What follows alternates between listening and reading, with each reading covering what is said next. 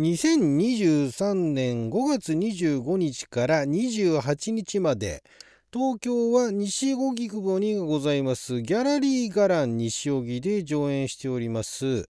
プーピーモンター旗揚げ公演。真っ白なグラウンドを避け下駄箱で読む HB31 文字を見てきましたのでその感想をネタバレなしでお届けしていきたいと思います。あなたの12分はちょっと拝借。こんにちは。ラジオ神の神ふみかつです。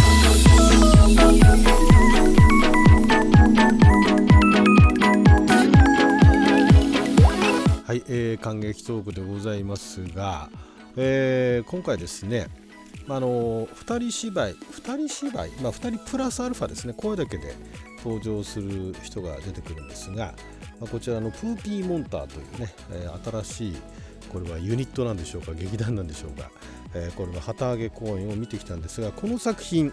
タイトル長いです。真っ白なグランドを避け下駄箱で読む HB31 文字と。これあのー、このタイトルであなるほど。あそういう話ねって分かった方はなかなか鋭いんですがこれあの短歌を読む話なんですね。短歌を読む話って言っちゃうとまたちょっと誤解与えるかもしれないんですがもともとこれあの2018年に一度あの上演されておりましてただその時はあのプーピーモンターではなく、えー、あれは何だろう？チタキオでもないんですよね。そのチタキオの米山陽子さん、あのこちらのコーナーでもね、あの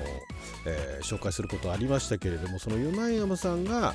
あ当時は作演ですよね。2018年に作演した、えー、お芝居の再演ではあるんですが、その上演しているこのプーピーモンターというのはまたあの、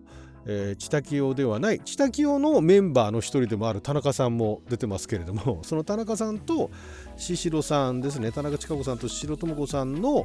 メインのユニットですね。えー、このプーピーモンターあとここで男性出てくる 男性もこのプーピーモンターのメンバーなのか分かんないんですが、まあ、そのチタキオつながりということで、えー、おそらくはその5年前にね、えー、上演した作品をもう一回再演とキャストも変えて再演ということになったと思うんですがこれねもうあのー、まあ米山作品で外れなしって昔から言ってますけれどもこの2人芝居でも本当そうで何て言えばいいんでしょう。これねあの、まあ、短歌なんですよ。で短歌っていうのがあのずっとこのお話、まあ、1時間ちょっとですね70分弱ぐらいの作品なんですけども見ていると、まあ、短歌っていうのはうーん何でしょう、まあ、歌は歌なんですけどもまあ、今でいうところの普通の、ねえー、シンガーソングライターの歌とも取れるしあとはまあ何でしょう TikTok とかね、えー、短歌自体がですよ。短歌自体っていうのが今時でいうところの TikTok みたいに非常にあの短い時間の中にぎゅっと何かそのメッセージというかねその状況とかねそういったものを詰め込んでいるものが短歌なわけですよね。一応季語とかも季語とかも短歌はありましたっけ？ありましたっけね？季語のない単価ってのもあるんでしたっけ？なんか、えー、五七五七七ですよね。だから31文字と。でこのこれねそのまあある人はあ、えー、2人のうちの1人は短歌を読み、えー、実際ねその考えて書きである人はその書いた書かれた、ね、あの作られた短歌を実際読むと。いう関係性でねこれね何でしょう最近あの漫画でもねそういうあのありましたよねあの先生誰だっけ、えー、漫画家になりたいっていう、えー、なんかあの女の子のねお話かなんかですごい話題になったのありましたけど短編でね、えー、まあだからただまあ別にあの短歌のプロになるっていうわけではないんですよね。その短歌っていうのが一つの何でしょうモチーフみたいな感じで、え、取り上げられてて。でちょっとその短歌っていうとそういうあの昔のね昔のというか、まあ、今でも短歌読んでる人いますけどもそういうのにちょっと抵抗がある人はあなんでしょうなんかちょっとハードルが高いような感じに、えー、なっちゃうかもしれないですけど決してそんなことはなくて短歌というのは非常にあの身近なものすごい洗練されたまあでもねこの作品の中で本当に素晴らしい短歌がたくさん出てくるんですがこれ多分ね短歌えーまあ、米山さんも考えた短歌もあると思うんですがこれあのスタッフクレジットに短歌っていうのがあるだけにやっぱり短歌を専門でメインで考えてる人って多分いるんでしょうね。っていうぐらいすごいあの短歌としても素晴らしい素晴らしい短歌って言っちゃうとあれだな。その情景あ短歌ってこんなに表現できるんだっていうなんだけれどもそこの短歌の表現とか短歌の使い方も素晴らしいんだけれどもただそれに頼りきらないんですね。これちょっとうまく伝わってますか？短歌っていうのを、まあ、これあのどこの作品もとは言いませんけどなんかそういうのをモチーフにするとその短歌でなんかうまいことをねあの綺麗にまとめようとしたり、ね、あとはすごい短歌をクローズアップしたりだとかみんなが短歌書きたくなるみたいなねそんな感じにしていく作品っていうのが結構メジャーなところでは多いと思うんですがこの作品の中では短歌はあくまでも一つのあのメッセージのツールなんですよね。あのまあ、ツールですよね。で、えー、なおかつこれメインがその2人なんですけれども2人が2人のキャラクター以外のキャラクターっていうのも演じながらその2人の高校生の頃からかな？中学生？高校生ぐらいの頃からの知り合いなんだけれどもそれが大人になってねで、えっと、子供もなんか大きくなってみたいなぐらいの年頃までのあのある種のその半生ですよね。2人の2人のその半生というのをガーって描いていくんですけど結構モノローグもあったりとかしてで、まあ、米山作品っていうのはモノローグで説明するものっていうのも今までもあったんですがこの2人芝居のこの今回のモノローグいわゆるだから独り言ですけれどもそれで状況を説明するわけですよ。その見せ方といいその2人でいろんなキャラクターの演じ分けといいでまたこの出演している2人の女優さんも本当にあの実力派っていうかね分かりやすく言えば実力派だし非常にあのいろいろ見せてくれる本当にあの説得力のあるというかあの台本としてはねある種難しい部類だと思うんですよ。これ。ネタバレなしで言いますけども。あの難しいってのはですよ。観客が難しいんじゃなくて表現する側ですね。表現する側にとってはかなり難しいレベルの高い、えー、台本だと思うんですがこの2人はそこら辺のところを、まあ、結構どれぐらいやったか知らないですけど本当に見事に表現してくれてで舞台のスペースも、まあ、アートギャラリーみたいなところでね、えーまあ、そんなに広くないスペースではあるんですがそこを非常にうまく使っていてで西荻窪によくまあこんなとこがあるっていうのを見つけてきたなと思うんですがまあちょっとしたあの空間ですよね。駅からはそんなに西荻窪の駅からはそんなに遠くはないんですけれどもちょっとあの閑静な住宅街というかね中に入っててあれ？こっちの方で大丈夫っていったところにあるんですけどもそういったところも含めて非常にあの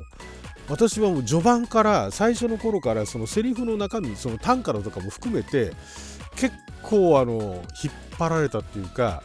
もうなんでしょうこの世界にあのなんて言うんでしょうね心つかまれるというかあの女子2人の、まあ、メインは女性2人の話なんですけれどもでその女性2人が若い頃から、まあ、知り合ってでなかなかのコミュニケーションがえーまあ、仲良く取れてた時もあればそうでない時もありみたいなところのその反省っていうのを 非常にねあの70分でよくここまでね表現したなっていうぐらい表現してるんですよ。これはねなんかもうね文学的っていう言い方はあんまりしたくないんですが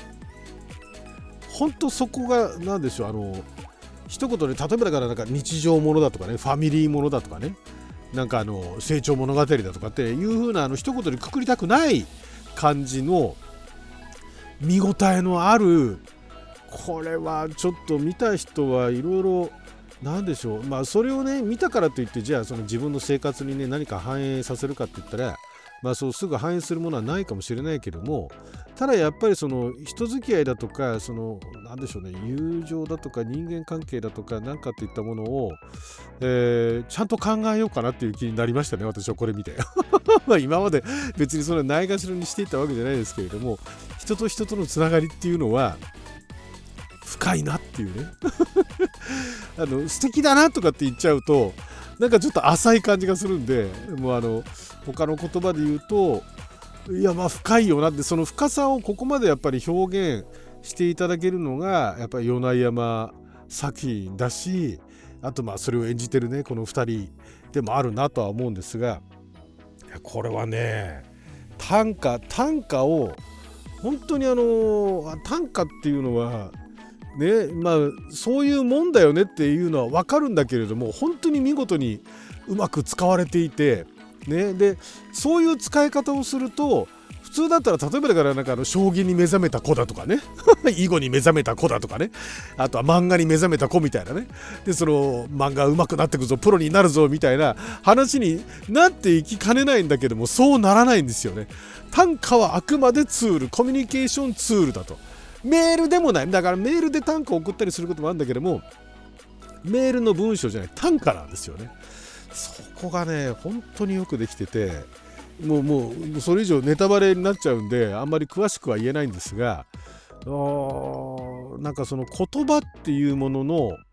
その言葉相手に伝える言葉で伝わる言葉でその言葉の記憶でその言葉によるまたあの、えー、何でしょうね。過去のえー、思い出しだとかね過去の思い出だとかね。その短歌によってまた過去の風景が蘇るだとかね。なんかそういうようなその言葉っていうのがどれだけその身近で当たり前のように使われてるんだけれどもどれだけその言葉っていうものに力があるのかっていうのが改めてその実感できる作品でしたね。なんてなんかちょっと重たい感じに捉えられるかもしれないですけど非常にあの娯楽作品としてもあの気楽な感じで見ることができる。本当にあのぐいぐいこの2人どうなっていくんだろうって他の出てくるキャラクターどうなっていくんだろうって思っちゃうような最後までね、まあ、あの目が離せない作品でございました28日までねやってるんで、えーまあ、この期間えー、西荻近辺に行かれることがある方はぜひとも見ていただきたいと思います。まだね多分まだまだ席はね、えー、あると思うんでね後であのリンクも貼っておきますんであの劇団というかその予約もねできるところのリンクも貼っておきますんでよかったらあ見てみてください。はいということで12分間の貴重なお時間いただきありがとうございました。それじゃあまた。